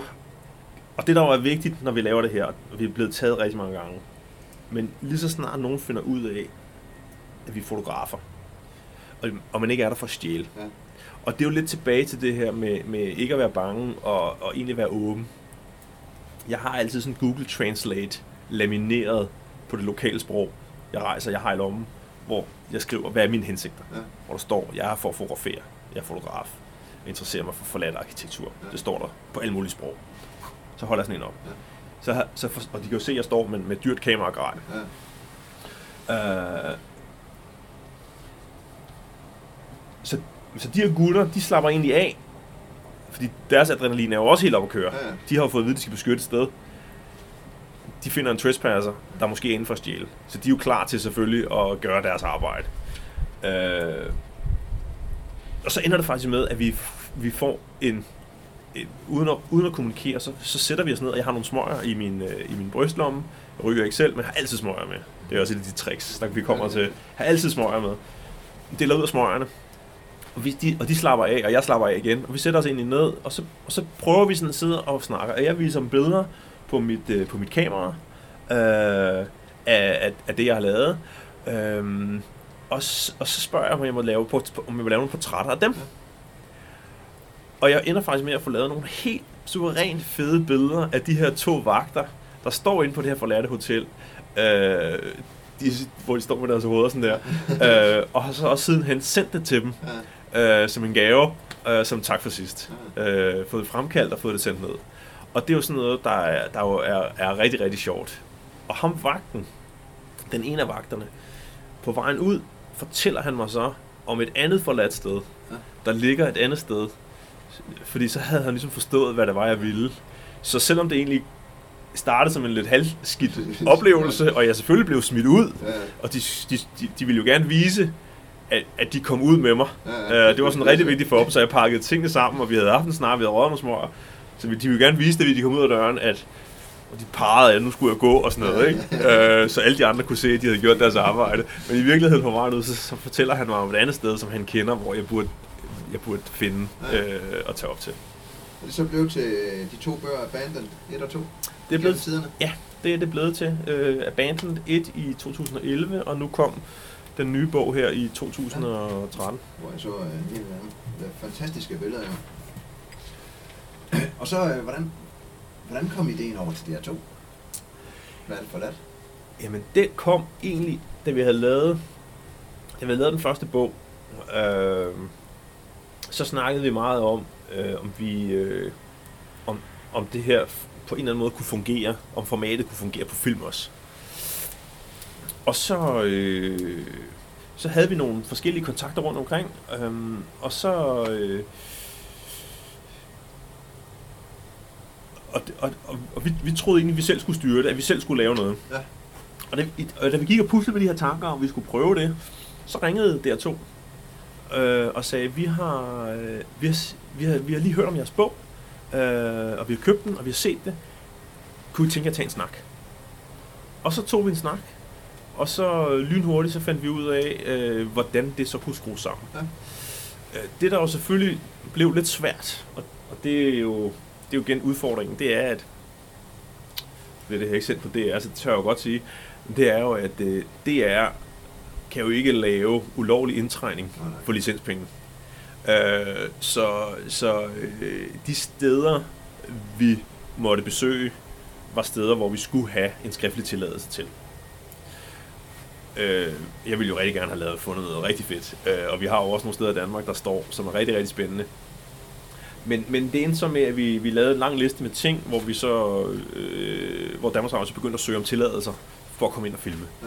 Og, og det gjorde de så, øh, og så kom de så med de her seks syv steder, ja. øh, som vi så satte os, satte os ind i, øh, og så eksplorerede. Men vi ville, vi ville også bygge præmissen ind i det. Det skulle ikke blive sådan et Pit van Deurs program, øh, hvor vi står og fortæller om, om stederne. Det skulle i virkeligheden være opdagelsen. Så vi ved selvfølgelig godt, hvor vi skal hen, men vi har ikke haft mulighed for at sætte os ind. En, en af os har haft mulighed for at sætte sig ind i, ind i stedet, men den anden vidste faktisk ikke, hvad det var. Nej. Så man får lidt den der overraskelse over, øh, når man går ind, hvad er det her for et ja. sted. Øh, det virker også meget godt, fordi den ene fortæller jo lidt til den anden, så ja, hvor man er. Ja. Og der, og jeres billeder får også lov til at komme med, ja. så man ligesom ser, at det er billedet, man jagter, og ikke filmen. Ja, lige præcis. Ja. Og det, det, var, det var også en anden ting, der var vigtigt for os. Det er jo selvfølgelig, at vi er jo, vi er, vi er jo fotografer mere, end vi er historiefortællere. Ja. Øh, og, og, det, det var jo, og så var det, så var det en fed mulighed. Altså for eksempel Tobik Fortet. Der er jo rigtig mange steder i Danmark, som, som ikke er tilgængelige. Øh, og der er jo hemmelige tunneller under Amalienborg, øh, som blev gravet. Altså der er rigtig mange steder, som jo står, som er hemmelige. Øh, og, og der synes vi for eksempel Torbæk Fortet, øh, det var en af dem, vi havde snakket om. Kæft, hvis man kunne finde en hemmelig indgang eller en luftkanal, kunne det ikke være sjovt. Og der kan man sige, der var det jo super fedt med Danmarks Radio, fordi der kunne vi bare hyre en randgraver ja. til, til at komme og grave. Plus at det er søger tilladelse, det er lidt andet end... Det er lidt noget andet. Ja, lige, for, lige, lige præcis. Lige præcis. Ah, fedt. Og det er nogle, jeg har kigget i den anden bog, det er virkelig fedt, jo. Og det er også, øh, hvis folk bliver nysgerrige her, så er det jo Facebook, kan jeg se. Der er jo havre af gode billeder. Ja, vi har, øh, vi, vi, har en, øh, vi har en god Facebook-side, hvor vi, hvor vi, øh, vi prøver egentlig at holde det på et minimum. Og det jeg tror jeg lidt, det hænger sammen med både Jan og jeg. Vi arbejder i med det her projekt. Vi arbejder begge to i mediebranchen. Og jeg bruger enormt meget tid på virksomhedsblog og sociale medier, og det her det er også et frirum for os. Og derfor så har vi, så har vi egentlig besluttet os for, at dem, der har lyst til at følge med, de må følge med på, på facebook punktum com skråstreg urbex adventures. Ja. Øh, ja, det er nok godt. Ja. Det, er ikke så, det ligger ikke så godt i munden. Uh, og der laver, vi, der laver vi simpelthen, når vi er afsted, små videoer. Uh, vi smider op, nu er vi her, uh, fortæller, hvad vi laver. Uh, og så poster vi hele tiden løbende nogle, øh, nogle billeder øh, fra, fra både når vi er på turene, men også imellem, sådan at folk de får, hvis man har lyst til at følge med og interessere sig for det her, jamen så kan man egentlig hele tiden se nogle, nogle nye ting. Ja. Uh, og så selvfølgelig markedsføre det bogen. Ja, men det er jo også hammerfede billeder, hvis man er til det. Ja. Eventyr jo. Ja. Vi har jo været lidt inden for, hvordan I får idéer og planlægger det hele, men, men har der været en inspiration i i nogle bestemte andre fotografer eller andre, der har, der har ledt til det her, eller er det, er det eventyr, der selv har ledt til det? Nej, altså jeg vil sige, jeg er, man er, man er, jeg er selvfølgelig altid, er altid interesseret mig meget for fotografi, og nu, nu kan man, nu kan man sige, nu, nu er det her, det er jo en super kombi med at, med at få rejst, øh, få, få, få et eventyr, øh, som, som det jo virkelig er mange, mange af de her steder. Øh, og jeg er også jeg er meget nysgerrig på det. Jeg, jeg, er jeg synes, De, dem, der, dem, der har inspireret mig, altså der er sådan forskellige inspirationskilder. Jeg synes jo, de originale folk, folk der, der, folk, der laver nogle originale ting, de, de, de har sgu altid været, været inspirerende. Altså øh, sådan noget som, øh, altså jamen, selvfølgelig både, både, både de gamle i den, i den, i den gamle skole, øh, men også sådan noget som, øh, hvad hedder han, Hjalte Tind. Altså jeg synes jo, den måde, han har gjort tingene på igennem livet, det har sgu været... Øh, Det har sgu været originalt. Øh, Jakob Holst, han har jo også været fascineret. Han er også en, altså han er også en original. Ja, ja, fuldstændig. Øh, helt vejen igennem, ja, ja. Ikke? Øh, jeg havde også en jeg mødte, for mange år siden var jeg oppe og isklatre i Norge, hvor jeg mødte Jørgen Kropp, øh, som jo var svensk. Han var også bare original. Altså, okay. han, han gjorde tingene på sin egen måde. Helt egen måde. Helt egen måde. Og, det jo ja, det, det endte som, som, som, som det gjorde. Ja. Men, men jeg synes, øh, de der... Og så er der selvfølgelig nogle, nogle fotografer, der går... Alt, hvad der har med National Geographic, er, er fascineret over. Jeg har lige læst en bog af en, der hedder Niven, Niven, Paul Niven, som, som hedder Polar Obsession. Og han har brugt... Jeg har brugt syv år på forladte huse. Han har brugt femten år på at fotografere øh, wildlife under, under, altså under isen, isbjørn, der svømmer under isen og sådan noget. Det har han brugt de sidste femten år på. Altså helt, helt ekstremt fedt projekt. Øh, og det er selvfølgelig mega inspirerende. Ja, ja. Og, så, og så vil jeg sige, at noget, der også inspirerer mig, øh, det, det, er, og det, er, det er lidt det der, du spurgte om det der med, hvad er en eventyr? Og jeg synes jo på mange måder, så er fedt, eventyr er jo fedt, men det er jo også tit nogle mennesker, hvor vi tager afsted, og vi gør nogle ting, fordi vi har nogle forudsætninger for det. Vi har nogle fysiske forudsætninger, vi har nogle teknologiske forudsætninger, og vi, det er jo et egotrip for mange af os. Vi skal ud, og vi skal, vi skal, vi skal, vi skal, vi skal mærke, at vi lever, og vi skal booste vores ego med et eller andet. Øh, no, no, noget af det, der inspirerer mig helt vildt, det er sådan nogle skæbnesberetninger. Jeg ved ikke, om det hedder det, men, men historier om folk, der, der, der klarer nogle ting, uden at have forudsætningerne. Ja. Øh, altså for eksempel øh, efter, efter Kambodja, øh, man kan ikke lade være med, når man er derude, øh, og har rejst rundt i det land, og, og, ikke, og ikke tænke på, hvordan det har været at være befolkningen der. der. Der faldt jeg over en pige, som havde skrevet en bog, der hed First They Killed My Father, som var en lille pige, hvordan hendes, øh, hvordan hendes far bliver dræbt af Pol Pot, og hvordan hendes opvækst så er i det regime og i det land, og hvordan det er at være, være altså helt, altså hvordan, hvordan overlever man det at se sin egen far blive henrettet, og så stadigvæk vokse op om blandt de soldater. Jeg har også læst en anden, en, en hvad hed hun hende der? Åh, hun hed, øh, hende der, hun, hun, blev, hun, hun sad syv år med F A R C i, øh, I, kul- ja, i fangelejre. Ja. Øh, hendes bog hedder Selv stilhed hører op. Her, her er der en kvinde, en mor til to børn, som i syv år bliver ført rundt i en jungle. Og ender selvfølgelig med at blive, blive skør, og ender med at indlede et forhold til nogle af hendes... Altså, det, det, altså, det er en skæbnesberetning, og, og kommer ud på den anden side, øh, og, og jeg ved, tror aldrig, hun får et normalt liv, men får i hvert fald et liv igen. Øhm, og, og der tænker jeg sgu nogle gange, altså vi som eventyrer, vi, vi tager ud og vi opsøger det farlige, og vi, men vi har også altid en, vi har altid en nødtelefon eller, eller en satellittelefon eller et eller andet. Der er en, der er, der, der er en, der er en, plan, der er en plan B, ikke? Ja, det har de fleste i dag, ikke? Øhm, øh, så, så, og det er også derfor, jeg synes, dem der gjorde ting i gamle dage, altså, altså dem der fløj jorden rundt. Øh, på en sekstans og, en, øh, og, nogle, og nogle kort, ikke? Altså tilbage i trediverne og sådan noget, ikke? Det var, det var vildt, ikke? I dag så er verden er jo wired, og der er wifi ude i junglen, og ja, ja. Det er lidt noget andet, ikke? Man kan ikke få men, lov til de der vanvittige ting. Nej, det, det, det, er, nej, det kan man nemlig ikke. Ja, ja, ja. Tilladelse til alt muligt lort, ja. Det kan ikke lade sig gøre, og hvis man så gør det, så, så, så ryger man i fængsel for det. Men, men, men, men de der beretninger om, om folk, som øh, Joe Simpson, ham, ham, hans bog, og også ham der bjergbestigeren, der har skrevet den der Touching the Void, hvor han, hvor han jo falder ned. En ting er, at han, han, han er bjergbestiger, ja. Men han falder jo ned og brækker begge sine ben, og de tror, han er død. Og i seks dage, der kravler han oh, tilbage til lejren. Oh, oh, oh. Altså, og, og han kommer på hans venner, hans klatrevenner. Han, han, hans ven skær, de hænger, han falder ud over en klippe, og vennen, han hænger og holder ham. Og han på et tidspunkt, så siger han, jeg bliver nødt, jeg bliver nødt til at skære rebet. Så skærer han rebet. Og så falder ham, Joe Simpson, så falder han ned og brækker begge sine ben. Lang, lang ned. Så ham vennen, han går ned og er følt helt ud af sig selv. Han ved, han har slået sin ven ihjel. Sidder i den der lejr, helt ud af den, ved ikke, hvad han skal gøre. Øh, sidder nede og, og sidder der, og sidder der jeg, jeg tror, det er seks dage. Og beslutter han så til sidst, så brænder han hans tøj. Han kommer ikke tilbage. Brænder hans tøj, ruller teltlejren sammen. På det tidspunkt, så er der en, der kommer kravlende ud. og det er så ham. Altså, hvor man tænker... Det er to timer eller andet der, så er det... Det er det der, hvor man tænker, ikke? Han har bare overlevet de der mange, mange døgn øh, med, med to brækkede ben. Altså...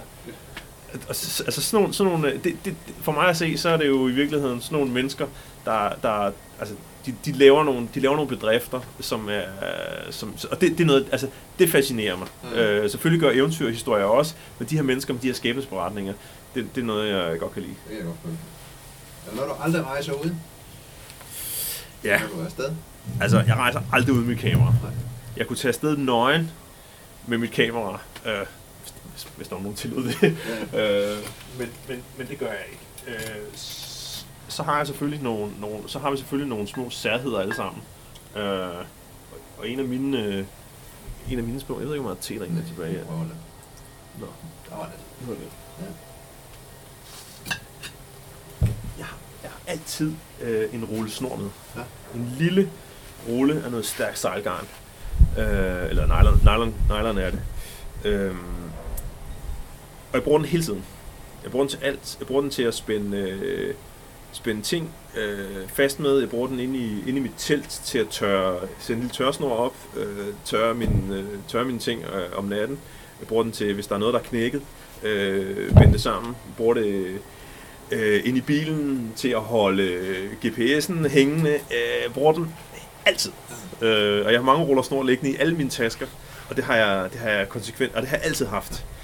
Uh, også typisk, hvis man er et eller andet sted. Det er meget sådan noget som at lave en tørresnor.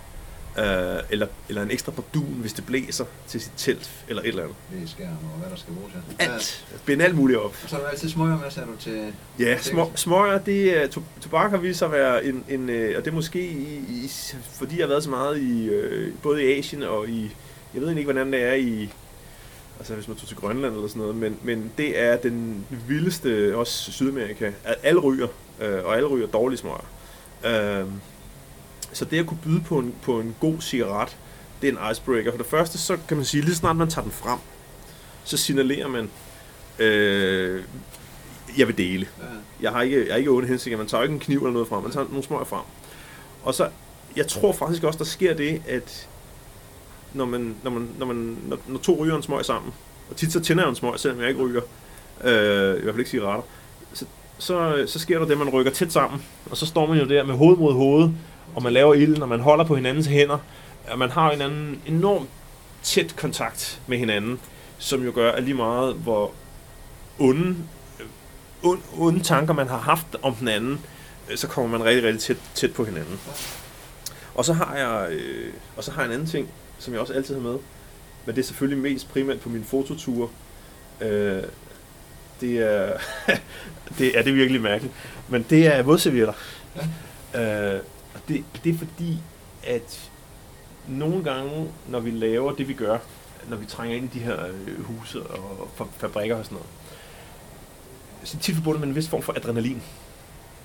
Øh, og adrenalin kører virkelig, når man, når man bruger, bruger halvanden time i, i et højt græs på vent på en eller anden vagt går forbi, og man så kommer smutter igennem, finder, finder et kældervindue, kravler ind, og så når, man, når så adrenalinen begynder at lægge sig, så, så, så, så, sker, så, sker, så vil kroppen af med noget. Ja.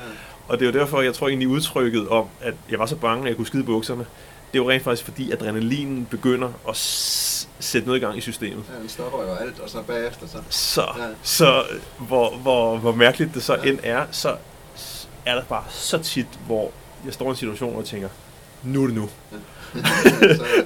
Og så kvæger man ikke rigtigt. Der er jo ikke, to, der er jo ikke nogen faciliteter. Så det der med at have nogle vådservietter og kunne holde, øh, kunne holde en hånd, altså holde sig ren og holde en håndhygiejne, så det har jeg, det har jeg, i, det har jeg altid med. Ja, det er sjovt. Bruger du meget elektronik og software til at hjælpe dig? Eller? Jeg bruger mit kamera. Ja. Øh, jeg bruger... Øh, Og jeg bruger, min, jeg bruger meget min telefon. Jeg vil sige, der hvor, jeg, der, hvor det kommer ind, når jeg rejser, det, det er på alle mine rejser, det er, at jeg, jeg, jeg, bruger, en, jeg bruger en cloud til mine ting. Ja. Jeg smider tit billeder op i min cloud, så jeg har dem. Øh, men også alle mine dokumenter. Ja. Pas, øh, flyreservationer, øh, visum, øh, alt har jeg, har jeg affotograferet hjemmefra, øh, og så ligger det... og så ligger det i, i en sky, og det vil sige, hvis jeg skulle strande et eller andet sted. Og det er også, når jeg rejser med min familie, det er jo fem, det er jo lige pludselig fem pas, man skal have styr på, ikke? Og fem vaccinationskort, øh, to kørekort, øh, fem, øh, fem flybilletter. Øh, hvis, hvis den mappe bliver væk, så, det var så, så, så, så tager det altså bare lang tid. Ikke? Ja. Så det der med at have det helt affotograferet, og have det helt liggende i skyen, så jeg kan accesse det både på min telefon selvfølgelig, og hvis den så forsvinder eller, eller, eller, eller dør, så kan jeg altid finde en computer, jeg bruger det, der hedder Evernote, ja, uh, så, kan jeg, så kan jeg logge på ja. hvilken som helst computer, hvilken som helst sted i verden, og så kan jeg accesse alle, alle mine dokumenter. Uh, så uh, så den, den, den, uh, den fylder meget. Ja. Uh, Andre små skjulte tricks eller noget? Jeg synes godt, når du har vandet nogle rigtig fede ting. Jamen, jeg skal lige se en gang, hvad jeg skrev her. Altså, jeg har skjult, jeg har skjult trick, og det er, det er jo selvfølgelig meget med, med, med, med fotografi, men, men det er, øh, det er, det har batterierne med i soveposen ja. øh, til elektronikken, fordi tit så sker der jo det, at, at hvis, især hvis det er rigtig, rigtig koldt, øh, Så, så øh, batteriets levetid, øh, og det er jo noget, man er mega afhængig af, når jeg er ude og lave det, jeg gør. Jeg skal ikke stå, ikke at have, ikke at, ikke at have strøm. Så jeg har selvfølgelig masser af batterier, men det der med at holde levetiden op på dem, og det er, når det er så koldt, så de ikke ligger en hel nat og bliver kølet ned, så de faktisk nogle gange har svært ved at komme i gang, så øh, have, dem, have dem med i soveposen. Ja. Øh, I en lille, bare en, en lille bit pose og så ned, og så ligger de jo dernede øh, og luner. Øh, og så har jeg et andet lille trick, og det er... Og det kan jo så være til, til dem, der også godt kan lide at måske fotografere noget, de ikke må. Det er jo at have et, øh, altid køre med, med to flashcard i kameraet. Ja. Fordi når jeg havde været inde nogle steder og fotografere noget, for eksempel da vi var i Rusland, øh, der, ja, der, der, der skulle, da vi så skulle ud af landet, det var sådan en længere historie, men da vi så skulle ud af landet, der var vores visum udløbet, øh, og øh, der ser de så, vi har kameraudstyr med. Og der sidder vi så om, om natten, uden visum, i, øh, på vej ind i Estland. Øh, og, øh, og så siger de, hvad, hvad har I fotograferet? Og der er det klart, hvis man så sidder og viser, at man allerede har fotograferet store militæranlæg og øh, øh, russiske flykirkegård og sådan noget, øh, og hospitaler, så slæver man ikke, så, slæver, altså, så bliver de sure. Ja. Så... Øh, Så altid have et kort, og så lave nogle helt vildt dumme turistbilleder. Ja. Og så bare have dem liggende i lommen, og altid lige kunne skifte kortet, og så siger, og, og det, vi var faktisk så vidt, at de, de bad os om at slette. Øh, det var, så Jan han blev bedt om at slette sit kort på kameraet. Øh, og så kan man sige, hvis man så sletter øh, nogle, nogle billeder af nogle ligegyldige bygninger, øh, ja. eller hvor man står og vinker eller et eller andet, så, så, så gør man selvfølgelig det, og så har man det andet kort gemt godt væk. Ja, og back up. Og back up, back up, ja. ja. Og det er sgu. Ja. Har du en anden gæst, du vil foreslå, hvis jeg skulle ud og finde nogle andre eventyr? Altså, altså jeg for, for nylig, der fik jeg en snak med en, øh, med en gut, der hed øh, Dieter Betz. Ja. Øh, ja. Og jeg har, jeg, har aldrig, jeg har aldrig hørt om ham før, øh, jeg har aldrig mødt ham før. Øh, vi, vi, øh, han, han fotograferer også, ja. øh, og han har jo så fotograferet bjørne. Og han, apropos det med at være original, altså... Øh, Virkelig en, virkelig en spændende person. Uh, han er jo, han er jo, jeg tror han er født i, født i fyrre, ja. Så han er jo en ældre, han er jo en ældre herre. Jeg har også set et billede, hvor han kommer i en flyvemaskine siddende udenfor. Jamen, det kunne jeg forestille mig. Han har jo, han har jo fløjet, altså han har jo fløjet, fløjet busfly rundt i hele verden. Han har fløjet veteranfly over Atlanten. Han har overlevet tre flystyrt i sine små maskiner. Uh, han har boet syv, syv, syv somre har han boet. Med, med bjørne ude i Alaskas vildmark. Øh, jeg tror, han vil for det første være lige noget, øh, også i forhold til dine projekter. Ja. Øh, og så, så var han, altså han var, han var virkelig spændende, og spændende at snakke med, ja. og øh, vir, altså totalt original og totalt nede på jorden. Ja. Jamen, øh, det, med. det var et godt forslag. Ja. Er der noget, jeg ikke spurgte om, du gerne vil have med? Nej, tænker, der var en, nej, jeg synes, det var, det var en skide god snak. Øh, jeg, jeg tror, det... Øh, nej, jeg, jeg, synes, jeg synes, vi kommer godt rundt. Jeg smider en masse link, så vi kan se dine øh, jeres fantastiske bøger og udsendelser og alt det der. Ja. Og øh, ja, det var så et podcast for at komme ud igen. Og øh, kan du lide det, du hører, så hop ind i iTunes og lav en anmeldelse, eller skriv til mig, så jeg ved, der er en, øh, hvad I synes, og øh, så vender jeg stærkt tilbage til en anden gang. Tak for i dag.